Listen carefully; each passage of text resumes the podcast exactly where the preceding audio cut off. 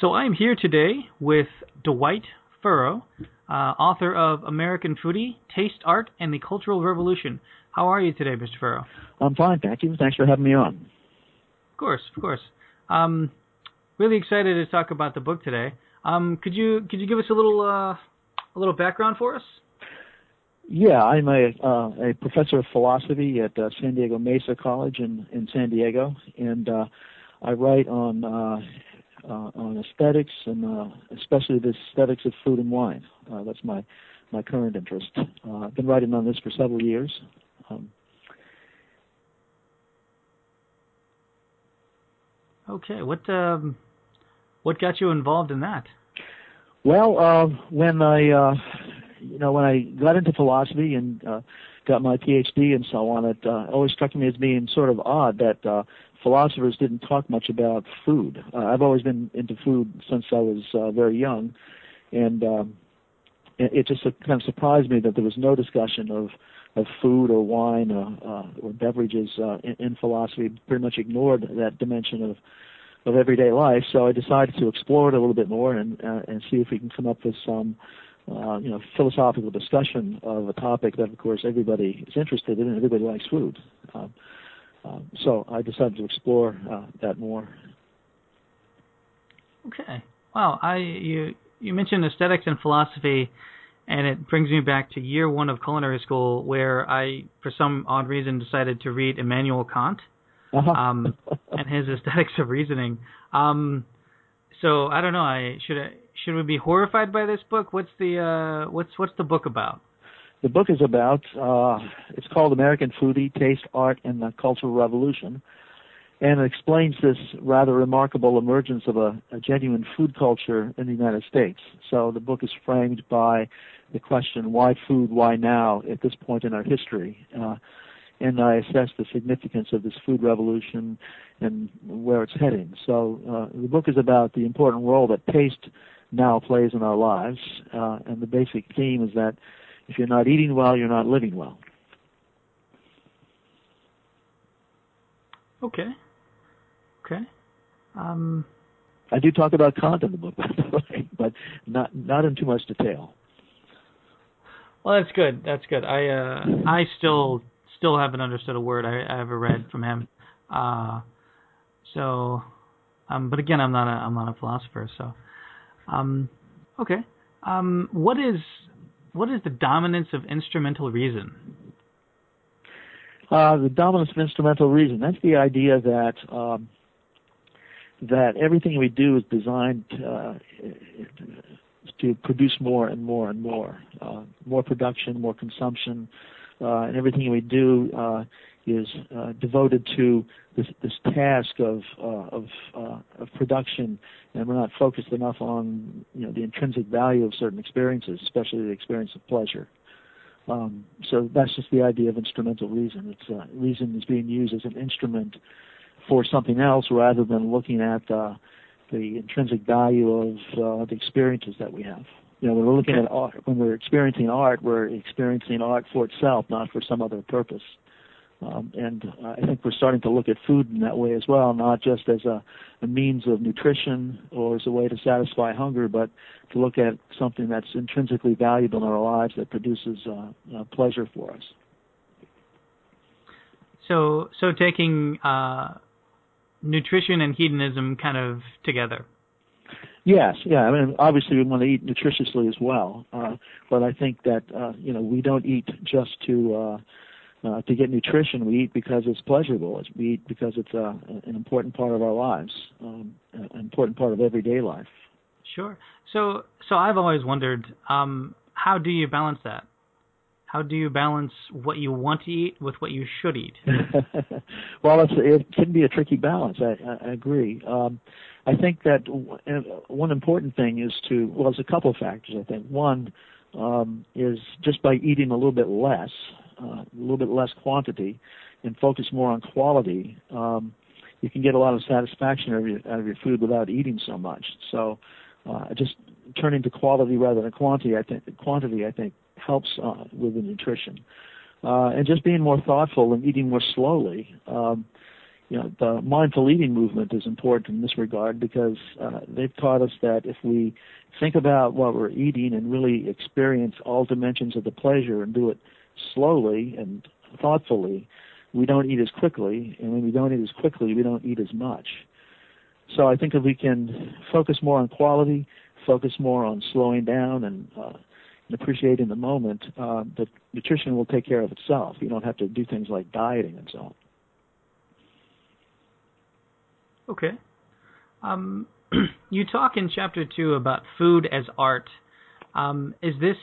Uh, do, you think that type of principle is um, what has led to the molecular gastronomy movement in this country? Oh, I think so. I think. Uh, I mean, the, the question of whether food is art has been a, a kind of a controversial notion within aesthetics. Uh, and I think that the molecular gastronomy uh, movement uh, pretty much shows that food can be art, uh, really regardless of how you define it, uh, because there. uh, you know their concoctions are are innovative, uh, creative. Um, they involve lots of imagination uh, and have uh, a depth of meaning that we uh, associate with art. So, yeah, I think the molecular gastro- gastronomy movement, otherwise known as modernist cuisine, uh, has really transformed the way we think about food. Okay. Um, so, so who is the book for? Is it for philosophy majors? Is it for people who just want a, a really good read? Who who would you write it for? Yeah, it's uh, I wrote it for anybody who likes food. Uh, it is uh, in the realm of philosophy of food, but I don't include a lot of technical discussions in there. There's not not a lot of discussions of the history of philosophy. It's really designed just for people who like food and want to think about it, want to understand its meaning, and understand why today we we, we take food so seriously. Uh, so it's written just for people who love food, and uh, I tried to keep that in mind as I was writing the book. That I wasn't writing for necessarily for other philosophers. They may be interested in it, but it's really written for uh, a non-technical, uh, non-specialist audience. Okay. um, it seems you talk a little bit about the, the American history of of cuisine and um, how I'm I'm wondering if uh, if you think that regionality in, in American cuisine really speaks to uh, our culture as as a as a country where people can can travel through from one part of the uh, the country to the other and know nothing about that area other than its its food culture. So I'm just curious what uh, what your take on that is. No, I think that's true. I mean, I think if you try to define what American cuisine is, I mean, you really have to talk about the various regional cuisines uh, in this country because there uh, there are many of them, and they're invariably very interesting when you get into them. Uh, and you know, I think it, it's true with all almost all cultures that uh, focusing on food and, or the beverages of that culture really uh, provides a kind of window into the culture. It's a way to learn about uh, what the sensibility of a people is by looking at what they eat and what they drink. Um, so that's one thing that, that's really fascinating about uh, about the United States is the diversity of regional cuisines here uh, that we have here, and uh, of course now uh, with the food revolution, they're all uh, everybody's focusing on that, trying to make their own regional cuisines special, and uh, I, I find that uh, really interesting and uh, and pleasurable as well because uh, it's it's it's a real joy to visit different parts of the country and uh, and eat what they uh, have on the menu. Fantastic. Um, I'm wondering, um, what do you think the next trend is going to be in American uh, food? Hmm. well, that's I mean it's hard to say. It's hard to predict the future. Uh, I mean, I think right now it's all about uh, you know putting strange ingredients together. Uh, I just saw someone writing the other day about uh, potato chips made out of uh, ground up crickets. Um, so I mean, pe- yeah, people are getting pretty wild in their in, in their uh, combinations of flavors and so on. So that seems to be what's going on right now. Just a lot of rampant experimentation and lots of uh, you know, just trying things out. Uh, of course, we're going to have advances in technology uh, as well that are going to be uh, influential. Um, uh, we'll see. Uh, you know people creating uh, you know meat in the laboratory and uh, and so on. Uh, so we'll see how all of that plans out. It's hard to know, uh, but I think uh, there's such a great interest in food now that um, the innovation is just going to keep coming, uh, and it's just going to be something new all the time, and, uh, until we get tired of it, I suppose. Um, but yeah, I think it's uh, right now. It's all about innovation. It's all about trying trying something new. It's all about novelty. Okay. I uh, I always wonder, um, simply because I was classically trained. Um, I always wonder if technology gets us in more trouble than it's worth. Um, and I'm I'm wondering what your thoughts on that. Should should people? Well, let's start with this basic question: Is it disrespectful to ingredients themselves to warp them with technology? Well, I suppose it is in a sense, but I, I mean, I do think that um, you know technology is a fact of life, uh, and uh, there are all always people doing interesting things with technology. So I don't think we can just ignore it. Um, you know, I think that um, if our interest in food is going to continue, if we're going to sustain this interest in food, uh, um, there has to be innovation. There have to be people that are pushing the boundaries. That's why I think it's become a kind of art because we expect that of art. We expect pe- that's the realm of culture in which people are pushing the boundaries, and uh, using technology is one way to do that. So I think there's I think there's a really interesting creative tension between uh, the highly technological approaches uh, of molecular gastronomy uh, and then the more traditional approaches where people are getting back to using fresh ingredients and simple ingredients and um, and just uh, putting a, a basic meal on the table that tastes very, very good. I think there's creative tension there, and I think both sides are very important uh, to the uh, food culture right now. So I don't I don't look down on technology, but you know I think you have to be careful how you use it, and you don't want it to. Uh, I mean, technology that's used just to make food convenient. Um, and nothing else, uh, or you know, just to make it cheap and nothing else. That's not hasn't been very useful for us. But uh, uh, that doesn't mean that all technology is bad. Okay, that's a it's a great answer. Um, fantastic. Um, you talk a little bit about the uh, the slow food movement, um, which a lot of the listeners uh, that I have um, are into, um, there, there's some confusion as to what the slow movement, uh, slow food movement really is. Um, can you just uh, kind of tell us a little bit about what you, uh, in your research, what you've understood it to be? Well, I think it begins in Italy uh, back in the 1980s, uh, and uh, it's it was originally a kind of protest movement against uh, uh, McDonald's moving in uh, against fast food uh, in Italy. Um, and uh, you know, originally it's about you know protecting local cuisines from the encroachment of industrialized food, um, and I still see it. That's primarily what it is. Um, but I think it's also it really fits in. I talk a lot about it in the book because it really fits the theme of the book. And it really is about slowing down and enjoying your food and enjoying the pleasure of the moment. Uh, in treating food as that special area in life where we get away from uh, fast-paced uh, world of uh, of work um, in the workplace. Um, so, uh, you know, I think that's that's the main message of the slow food movement. Um, I mean, there's I think a, a bit of a, a contradiction there because while they're kind of protecting their local, uh, you know, saying it's important to eat local and protecting their their local uh, uh, cuisines and their local food products. Uh, at the same time, if we always eat local, they're not going to sell many of those food products to to people who want to eat globally. You know, so uh,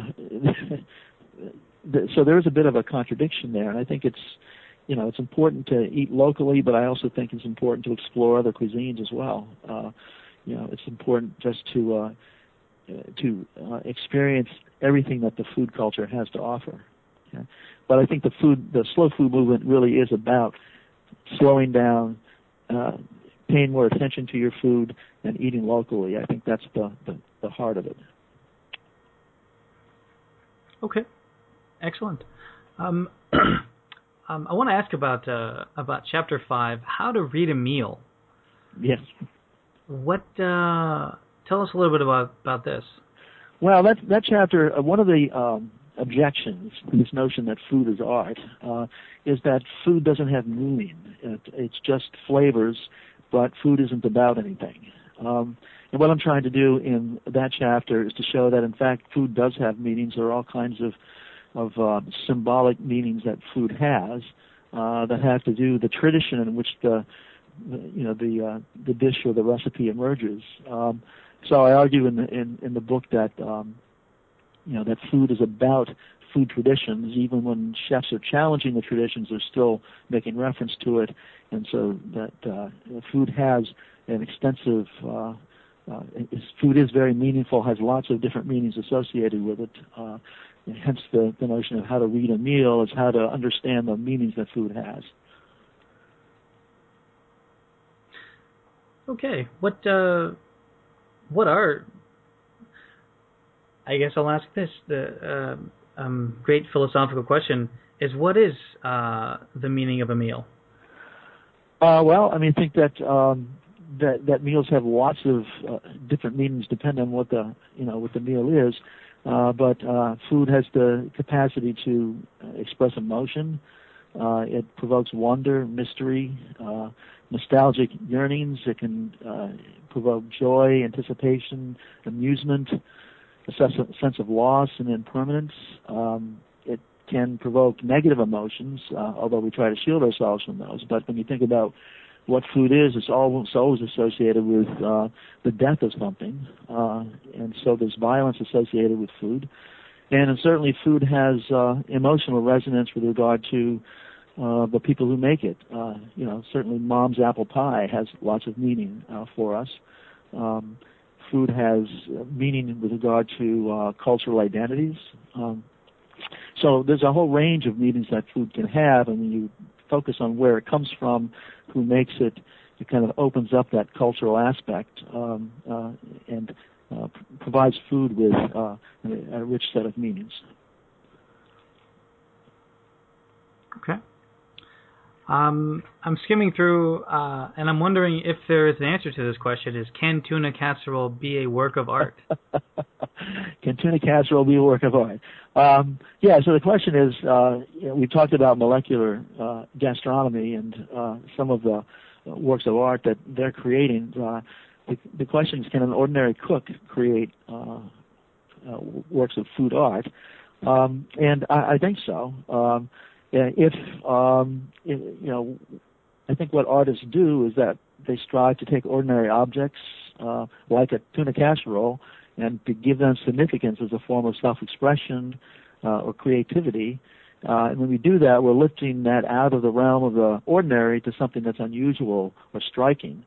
Um, and when we do that, I think we're creating art. So uh, I think a tuna casserole can be a work of art if you're doing something about it to highlight its aesthetic properties and to make it um, alluring in some way.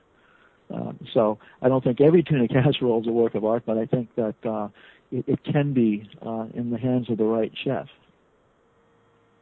Okay.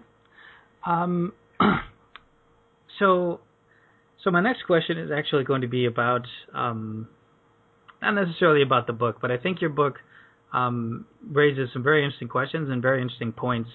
And I'm wondering what you think of food art in social media. Um, this this idea that um, we have to share everything we eat. Um, I think it was I think it was Neil Armstrong. I think he took five or ten pictures of man's first landing on the moon, yeah. and the average teenager today um, takes 40 pictures a, a day. Um, yeah, well, we're sharing everything, uh, not we're just sharing food. everything. Yeah, that's right. Yeah, yeah. Um, yeah I mean, um, it can get overwhelming. I think. I, I suppose. I, to tell you the truth, I I do take pictures sometimes of food and so on, but I can't I can't keep up with what some of the younger people are doing today with their their constant photography. Uh, but look, people uh, enjoy it. Uh, people are consuming it. People find it meaningful. The uh, you know the number of people who use Pinterest and the other uh, f- uh, photo platforms just keep expanding. So obviously people are finding enjoyment there, and what's wrong with that? Um, You know, uh, so I, I think it's fine. Uh, I do take photos of food because it helps me remember what I had. Uh, it's, it's easier than writing it all down. Um, so you know, uh, I take photos as well, but I I don't publish a lot of it. But uh, I think for people to do that, if there's an audience for it, you know, why not? Okay. Okay. Um, the future of taste. What? Uh, um, tell us a little bit about uh, about the final chapter here. Yeah, well, uh, so what are the prospects for the food revolution? Um, I mean, I think uh, the danger is that anything meaningful eventually gets commercialized, and when it does, it loses its originality and the aura of being special. Um, and I think you know, big food, big wine have had some success in marketing authenticity and originality. Uh, so uh, you know, the question is, can we maintain this uh, this focus on fresh local ingredients and the creativity of uh, of uh, you know regional cuisines and so on um, when they get taken over by corporate food. So that, you know, uh, so I think that's the question. Uh, and of course, the danger for corporate food is that the more we become to value authenticity and originality, uh, the less patience we have with the kind of standardization that's required for the commodity production. So uh, I argue in the book, I mean, the final chapter, that through mindful eating, uh, we can define for ourselves what is good taste, and we don't have to simply passively accept what uh, industrial food uh, corporations uh, put in front of us. So through mindful eating, we can refine a sensibility that's original, it's particular to each of us as an individual. It's a one of a kind, and if we do that, we can resist the tendency to commodify uh, the food revolution, and we can take back our taste from the corporate food industry. Well, fantastic. Um, when uh, when can we expect this book, uh, American Foodie, to hit uh, hit shelves? Well, it's out now. It's been out for uh, a little over a month, so it's uh, it's available on Amazon, Barnes and Noble. Uh, I'm not sure how much distribution in bookstores there are yet, but uh, most people I think are buying their books online these days. So the, the easiest way to get it is through Amazon. It's on sale now. Amazon, okay. Um, is there an audio book available? No audio. There's an ebook available, uh, but no audio yet. Okay. Well, there you have it. It's on Amazon. Um, well, um, thank you for my uh, very special guest, uh, Dwight Furrow, uh, professor of philosophy at San Diego Mesa College. Um, Professor Furrow, it was a great pleasure having you on, and I uh, I appreciate your time. That's a pleasure talking to you. Thanks a lot, Justin. Thank you, sir. Bye bye. Well, that was a super fun episode for me. Um, I'm still working my way through the book. If you haven't had a chance to pick it up, you can find the link uh, on the website, wizardofwhiskey.com. Um, please follow me on Twitter. I finally managed to change my name back to the original. It is at Wizard of Whiskey with an E. And uh, so there it is. Um, please also like us on Facebook, Wizard of Whiskey, and on Instagram, Wizard of Whiskey with no E. Thank you again, and we will talk to you soon. As always, if you have any thoughts, comments, concerns, gripes, or complaints, please put it on the social media, and I will get back to you as soon as I can. Cheers.